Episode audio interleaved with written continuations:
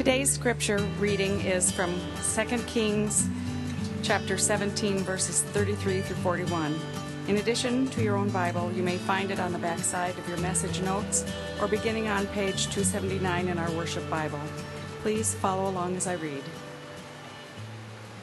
So they feared the Lord, but also served their own gods, after the manner of the nations from among whom they had been carried away. To this day they do according to the former manner. They do not fear the Lord, and they do not follow the statutes, or the rules, or the law, or the commandment that the Lord commanded the children of Jacob, whom he named Israel. The Lord made a covenant with them and commanded them You shall not fear other gods, or bow yourselves to them, or serve them, or sacrifice to them. But you shall fear the Lord, who brought you out of the land of Egypt, with great power and with an outstretched arm. You shall bow yourselves to him, and to him you shall sacrifice. And the statutes, and the rules, and the law, and the commandment that he wrote for you, you shall always be careful to do. You shall not fear other gods, and you shall not forget the covenant that I have made with you. You shall not fear other gods, but you shall fear the Lord your God, and he will deliver you out of the hand of all your enemies. However, they would not listen, but they did according to their former manner. So these nations feared the Lord and also served their carved images. Their children did likewise, and their children's children, as their fathers did. So they do to this day. This is the word of God. Thank you, Janice. Appreciate that. I was especially struck as I was preparing this week's message by that last verse which Janice read for you, the 41st verse. Did you hear it? It says about the nation of Israel so these nations feared the Lord and also served their carved images. They wanted it both ways. They feared the Lord and also served their carved images. And then it says, Their children did likewise, and their children's children, as their fathers did, so they do to this day. What a powerful principle of life to understand as the fathers do, so do the children. We who are fathers know how true that is. It's not an accident that my kids grew up enjoying baseball. It's not an accident because their dad enjoys baseball. It's not an accident that I grew up enjoying baseball because baseball's a family tradition. Have any of you got that tradition in your family? A few of you, yeah, it's just what you did. Even my daughter, uh, who didn't play baseball uh, when she was in college at a Pacific University, the, the, the, the, the school was right there in the middle, and quite often in the afternoon she said, Daddy, guess what I did today? Oh, Daddy, that's the best word in the whole world, isn't it? Yeah, she's the only person in the world who calls me that. Uh, uh and uh, although you can if you want, no. uh, I stopped and watched the ball game for a few uh, for 20 minutes on my way home from school, you know, and I loved hearing that people do what people see. Children do what they see their parents doing. We are always teaching, and generally we're teaching when we least expect it. Some of you are like me, and your children are grown, and you probably shudder to think some of the things that your children may have picked up from you that you never meant to teach. Some parents have found their kids using profanity that they never thought their kids heard them say. Oh, you know, oh, they're six years old. Oh, you know, my goodness, uh, you know, or whatever it is. More importantly, our kids pick up who we are, who we are. And so on this Father's Day, I couldn't help as we're waking, making our way through the book of Second Kings. And if this is your first time among us, we've been studying the whole Bible this year. We've called it the Daily Bread Project. And we've been taking a little bit at a time and tracking our way all the way through. We've gone through Genesis, Exodus, Leviticus, Numbers, Deuteronomy, Joshua, Judges, Ruth, 1st and 2nd Samuel, 1st, and now we're in 2nd Kings. There's a lot that we've read. And we've been following this epic story, which I hope if you forget nothing, if you remember nothing else during the course of this series, the Bible is a four part play, an epic story in four acts. Act one, beautiful creation This world is not here by accident, but by design. It's part of the loving creation of God. That story is told in Act 1, verses chapters 1 and 2 of the book, uh, of the, of the book of First Genesis. Excuse me. The first two chapters of Genesis, as my dad would often say, my tang got all tangled up. Well, I was, that's a phrase, he was, my tang got tangled up, you know. The first couple chapters of Genesis tell us a story, the beautiful creation, a picture of harmony with God, harmony with creation, harmony within ourselves, harmony with one another, a beautiful setting. But Act 2 came in quickly broken creation. Humanity was given the freedom to love God freely. They chose instead to become God themselves, to say that they felt God didn't know what was best for them. And so they took of the fruit, the one thing that had been a prohibition for them, the one thing in the whole world, the only thing out of nine million things they could do. What was it about? It was not about the fruit, it was about power. It was about usurping the place of God. That's what it was about. And so they took that fruit, and immediately their eyes were opened. They discovered that they were naked. They hid themselves. They covered themselves up. They hid from God, and they began to blame everyone else for their problems. And we've been doing that ever since. And so we have a culture which, though it has a memory of good, has been marred like a broken image. And in fact, that's who we are the image of God, but, but broken and cloudy we sometimes get glimpses of glory, heroic acts of selfless giving, but often we're selfish and taking. So we have the story of broken creation. And in Genesis 12, the third act begins that begins the story of rescued creation, where God began to reach out to us First of all, through Abraham, when he made him a promise that he'd become a father, a father, if you will. This man who had been childless, he would become a father, and he would then become the father of a great nation, and that through his family, all nations of the world would be blessed. So God's plan of rescue was to reach out to one man, and through him to bless a family, to become a nation, to therefore after bless the whole world. And so that great story began in the 12th chapter of God calling Abraham, and then ultimately God giving rescuing the people out of Egypt, and, and then God giving his covenant with them in, on Sinai, and they brought them to the promised land. This long story where they were now going to be God's people in God's place under God's rule. That was the plan, but it didn't go as planned, did it? Instead of being God's people in God's place under God's rule, they became God's people in God's place under many different rulers, didn't they?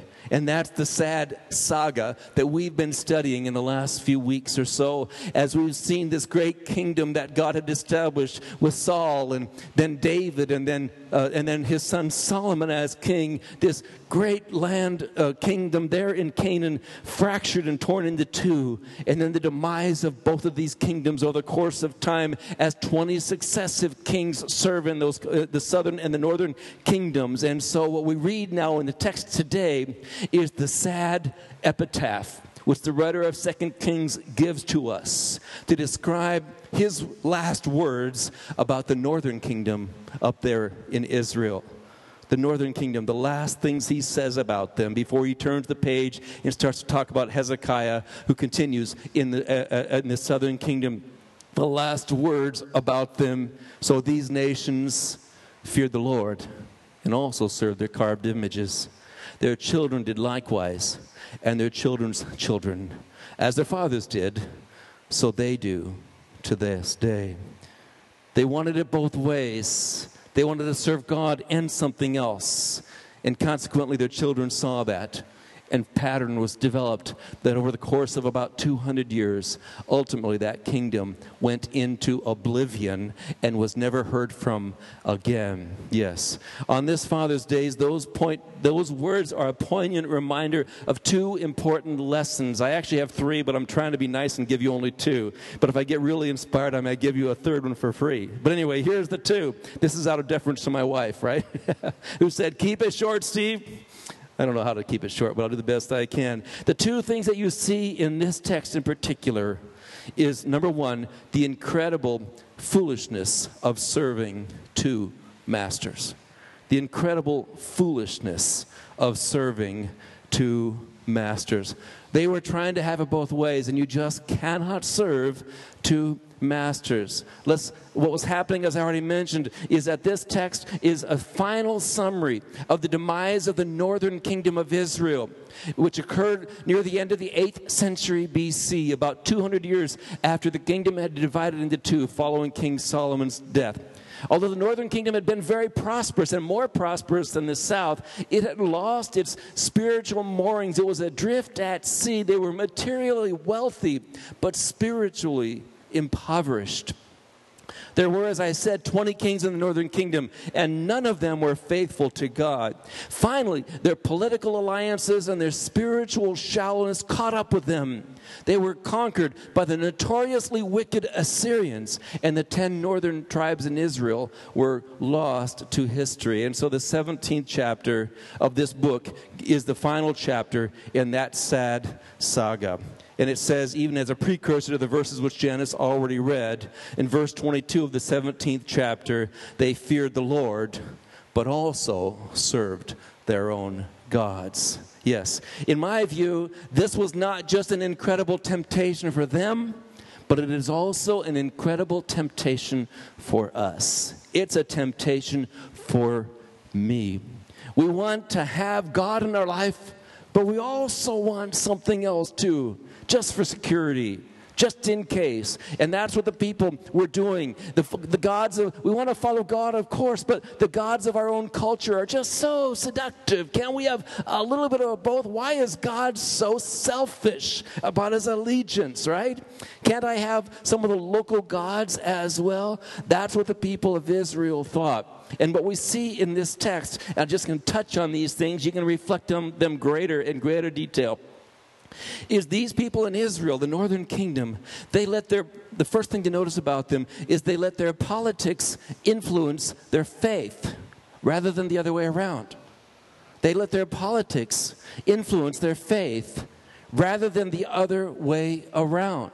You see, it had begun all the way back with their first king after Solomon. That king's name was Jeroboam. And there was a division in the kingdom, and the kingdom was in the south and the north, and the capital was in the south. The temple was in the south. The holy sites were in the south, and Jeroboam had split off away. And so he had to figure out what am I going to do? The people are supposed to go down south three times a year at Passover and Pentecost and the festival, uh, uh, the Feast of the Atonement and Yom Kippur in the fall. I don't want them going down and mingling with them. They'll get back together with them. So he built a new capital up north, and he wanted a new place of worship to keep the people from traveling down to Jerusalem. Political expediency trumped spiritual reality. That never happens today, does it? It happens way more often than we even we. The problem with this that point is we always see it in the other guy. Don't we? We see the other guy, the opponent the other political party, the other. We don't see it ourselves. We don't see how often we allow political expediency or convictions to drive our theology. Yeah, we do it as well. Well, that's what Jeroboam had done. He wanted a new place of worship up north to keep people from traveling down south. Surely God wouldn't mind too much. You know, so he went up there, he made two calves of gold, one in the town of Dan and the other in Bethel. They had a great memory of the calves of gold, so this is a tie into their ancient Egyptian background. And he appointed his own priests and set up his own sacrificial system. What he did is he tried to use religion as a means towards his own political ends. That was the first thing that he did, and there is a lesson in that for us as well. And then also we see that what happened in that northern kingdom is that they, uh, the second thing is they let the gods of their surrounding culture compete for pl- their first place in their hearts. They let the gods of their surrounding culture compete for first place in their hearts. The 17th chapter and the, uh, the, the, the seventh verse says, earlier it says, All this occurred because the people of Israel had sinned against the Lord their God, who had brought them up out of the land of Egypt under the hand of Pharaoh, king of Egypt, and feared other gods, and walked in the customs of the nations whom the Lord drove out before the people of Israel. And in the 15th or the 15th verse, in the middle of it, it says, They went after false idols and became false, and they followed the ways of the nations around them. And then in the 16th verse, it says, They abandoned the commandments of the Lord their God and made for themselves metal image of two calves, and they made an Asherah pole and worshiped at the host of heaven and served Baal. They were, they were in love with the gods of their culture. And do you have enough wisdom to see how tempting it is to become in love with the gods of our culture? How tempting that is. The main gods that they struggled with were these gods Baal and Ash. Uh, uh, it's, it's, said different way, Ashtoreth or Asherah. The, the, the, worshiping Baals and the high place, the poles of Asherah. There's lots of ways to look at these things, but fundamentally, what we see is they were worshiping the gods of power and sex. Baal was the storm god, the king god, the one in charge, right? And his consort was Asherah. She was the goddess of fertility. And these poles that are spoken about, we don't know anything about them, but a lot of people presume and assume that these were poles shaped in the image of a human, uh, of, of a woman's form. And often they would worship the goddess of fertility by engaging in temple ritual prostitution on what were called the high places. And if you've been paying attention as you read through the Bible, you, you see they keep talking about these high places, these places where people would go for worship at the gods, at the temples per se, of violence or power and of sex. And it's a good thing we've gotten way beyond that today, right? We don't worship at those temples anymore, right? You guys are looking at me like you lost. Are you awake? Let me just tell you, we do. We just don't call them Baal and Asherah. We just worship them by other names, and I'll let you fill in. The reality is, the gods of their culture had begun to infiltrate their lives. And if we are not careful, and I want to say this gently and yet straightforwardly, if we are, I'm not talking about them, I'm talking about me and us. If we are not careful, we will put other gods on the place of priority in our lives. We've got to be extremely careful about that. You know, we can do this. For example, just take a few examples. Jesus said, for example, that we're called to, to love our enemies. Love our enemies. Why then are so many of us so eager to shoot them? Hmm. Jesus said that we cannot serve both God and money. Why then are so many of us so desperately in debt? Hmm. Jesus said that it is wrong to harbor lustful thoughts. Why is it then that so many of us think it's okay to look at naked men and women in the movies or on TV or on our computer screens? Don't tell me we don't worship the gods of violence and the gods of sexuality. We do. Jesus said that we are to forgive those who have harmed us. Why is it then that so many of us rationalize our bitterness toward those who have hurt us? Hmm. I know I ought to forgive them, but which gods will we serve? It's not easy, is it? These are hard hard things. Jesus said we are to feed the hungry, clothe the naked, care for the sick, welcome the stranger, did he not? Why then are we living so far away from those people?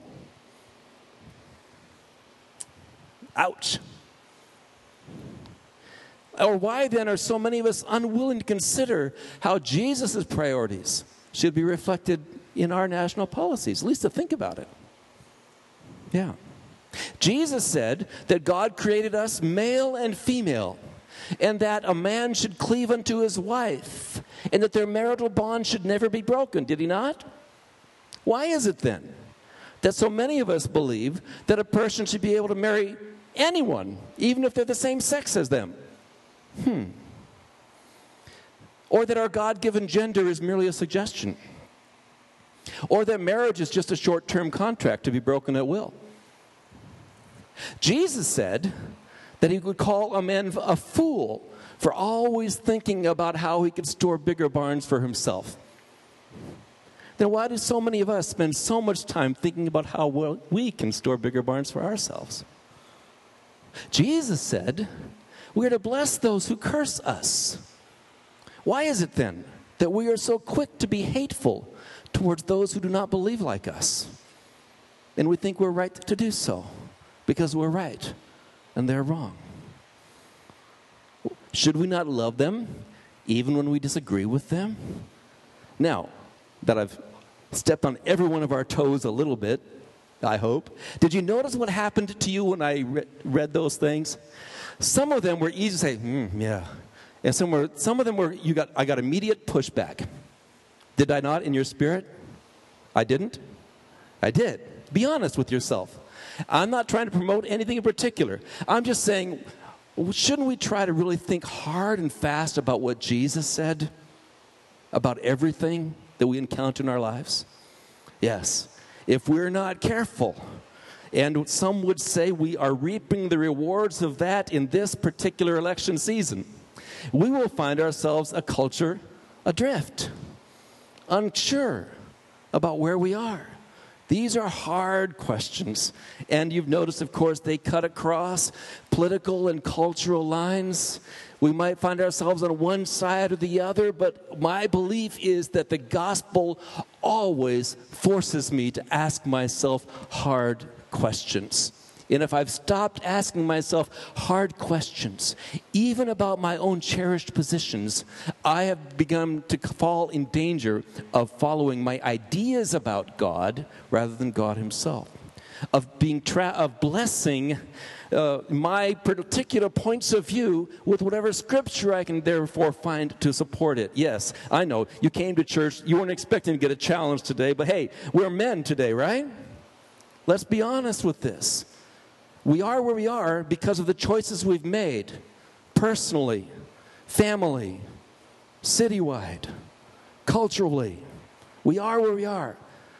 Let's man up and say, I want to become a follower of Jesus first and foremost. And I will call, here's what frustrates me about the way we view politics now that I'm on this subject, is we are so quick to do, we ought to be asking the hard questions of our own political positions and our own political leaders. We should be holding them to the fire to saying this is the right way to hold, to act, you see? Rather than just throwing stones at everybody else all the time, right? All right, get off of that. All right, we might make the mistake what we want to do is to follow Jesus in every area of my life. We want to take every, as the Apostle Paul said, every thought captive to the obedience of Christ. For we must not make the same mistake that Israel did, the mistake of trying to serve two masters, of following the gods of the God of Israel, while also following the gods of our culture, the gods of materialism, sensualism, individualism, greed, and pragmatism. The first commandment is still true. We must have no other gods before him. And we need men, especially, who are willing to say, That's who I'm going to be. I'm going to be that man. Yeah. I mean, I think it means that we, we need to be men of courage, men who are willing to be out of step with the conventional wisdom of the day, men whose colors are clear, men who are courageous enough to ask themselves hard questions about what they think and why they think what they think and what Jesus might think about what they think, men who are willing to take every thought captive to the obedience of Christ. Can you do that? I hope I'm still friends with all of you. So these nations, it says, feared the Lord and also served their carved images. We don't want to be, we don't want to be doing that. Number two in this section, this story, the incredible influence of fathers on their children. The incredible influence of fathers on their children. You heard me read it a few times already. The children did likewise, and their children's children, as their fathers did, so they do to this day. Now, I want to give a very important caveat. I believe it is possible for parents to do everything right and to still have our children grow up to make some very bad decisions. I believe that. I also believe it is possible for parents to do everything wrong and to still have our children to grow up to be making good decisions. Generally speaking, we take too much credit for our children's good choices and too much blame for our children's bad choices. We need to apply the gospel to our own selves as parents. But let me close with just a few simple suggestions that don't come so much from this text as they do just from my own experience as a father for some 32 years now. The first thing is this if you want to be a better father, surrender your life to God. Surrender your life to God. Do the things I talked about in this other part. Your children, most of all, need to you be a man after God's own heart, a woman after God's own heart.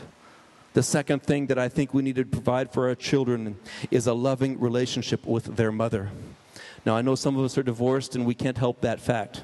But if we are still with the mother of our children, and well, the honest truth is, whomever it is that we are with and married to at this point, we need to love that person. The greatest gifts you can give to your child, children are to be a man who loves God supremely and who loves his wife first of all.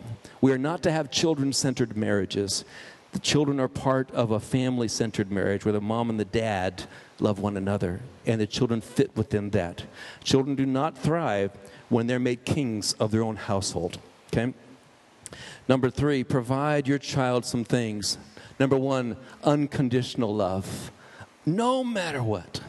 And also, loving limits. Our children need to know we love them enough to place the limits on them and consequences to those limits. And then the scripture tells us that we are to provide faithful instruction to our children too. We're to teach them about God. We're not to pawn that off just on someone else. And then here's an important thing I say a couple quick thoughts as we close. We need to love our grown children no matter what. Some of us are living with pain of broken relationships with our children. We cannot help that. But we can always love our children. We can always accept them. We can always welcome them. We can always pray for them. We can always tell them as best we can in ways we know how, how much we love them. Love them no matter what choices they make. And I would say this dads, never stop being a dad to your kid.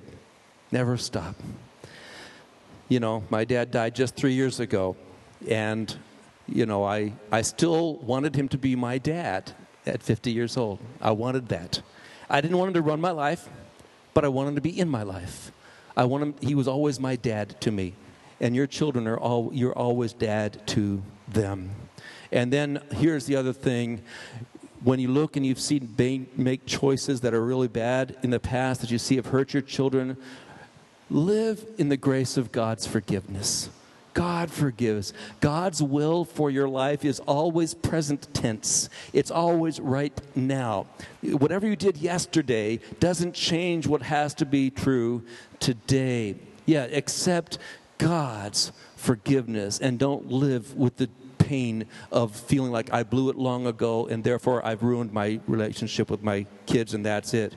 And be grateful, I guess, lastly, for grace. Because if you think about it, that great king of da- that great king that followed David, his name was Solomon. And who was his father, David? And who was his mother? Bathsheba. How did she get in the family? Because of some really, really awful choices that David made. Remember that story? And if you want a mind bender, you ask yourself the question was it God's will for David to marry Bathsheba? Because he did a wrong thing by having a relationship with her, by having her husband killed. And yet, had he not done that wrong thing, he would never have had Solomon as his king, as his son because it was her second child. God has a beautiful way of even taking the debris of our lives, the wreckage of the bad choices that we have made, and bringing grace in the midst of it. You know, if you try to preach a Father's Day message out of the Bible, you have a very hard time doing it because there's really no good examples. There are no good fathers in the Bible. You can't hardly find one. That's the truth. And the interesting irony is that the one story Jesus told about fathers was about a father who failed his son, right? The prodigal son. And the son grows up and he wants to go off. Even the Heavenly Father had a wayward son, and yet he extended grace to him. So be thankful and celebrate God's grace. That father let the son go, gave him the resources to destroy his life and welcomed him back. My son has returned. So be grateful that God welcomed him back that God welcomes you back and be the kind of person who welcomes everyone back, especially your children. Let's have prayer as we close our time together. Lord Jesus, we want to thank you for this poignant reminder that as men and women, there are many competing idols, and it's possible for us to be blinded by our other allegiances. Help us to take every thought captive to you.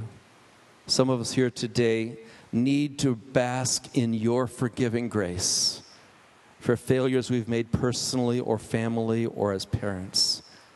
Thank you for that forgiveness.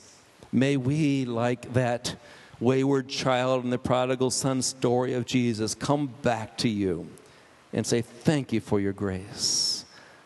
Help us to be grateful to be welcomed into your family. Teach us what it means to be men, especially of courage, who follow after Jesus, who are willing to ask ourselves the hard questions, who are willing to be the dads that you want for us to be. We thank you for this. In Jesus' name, amen.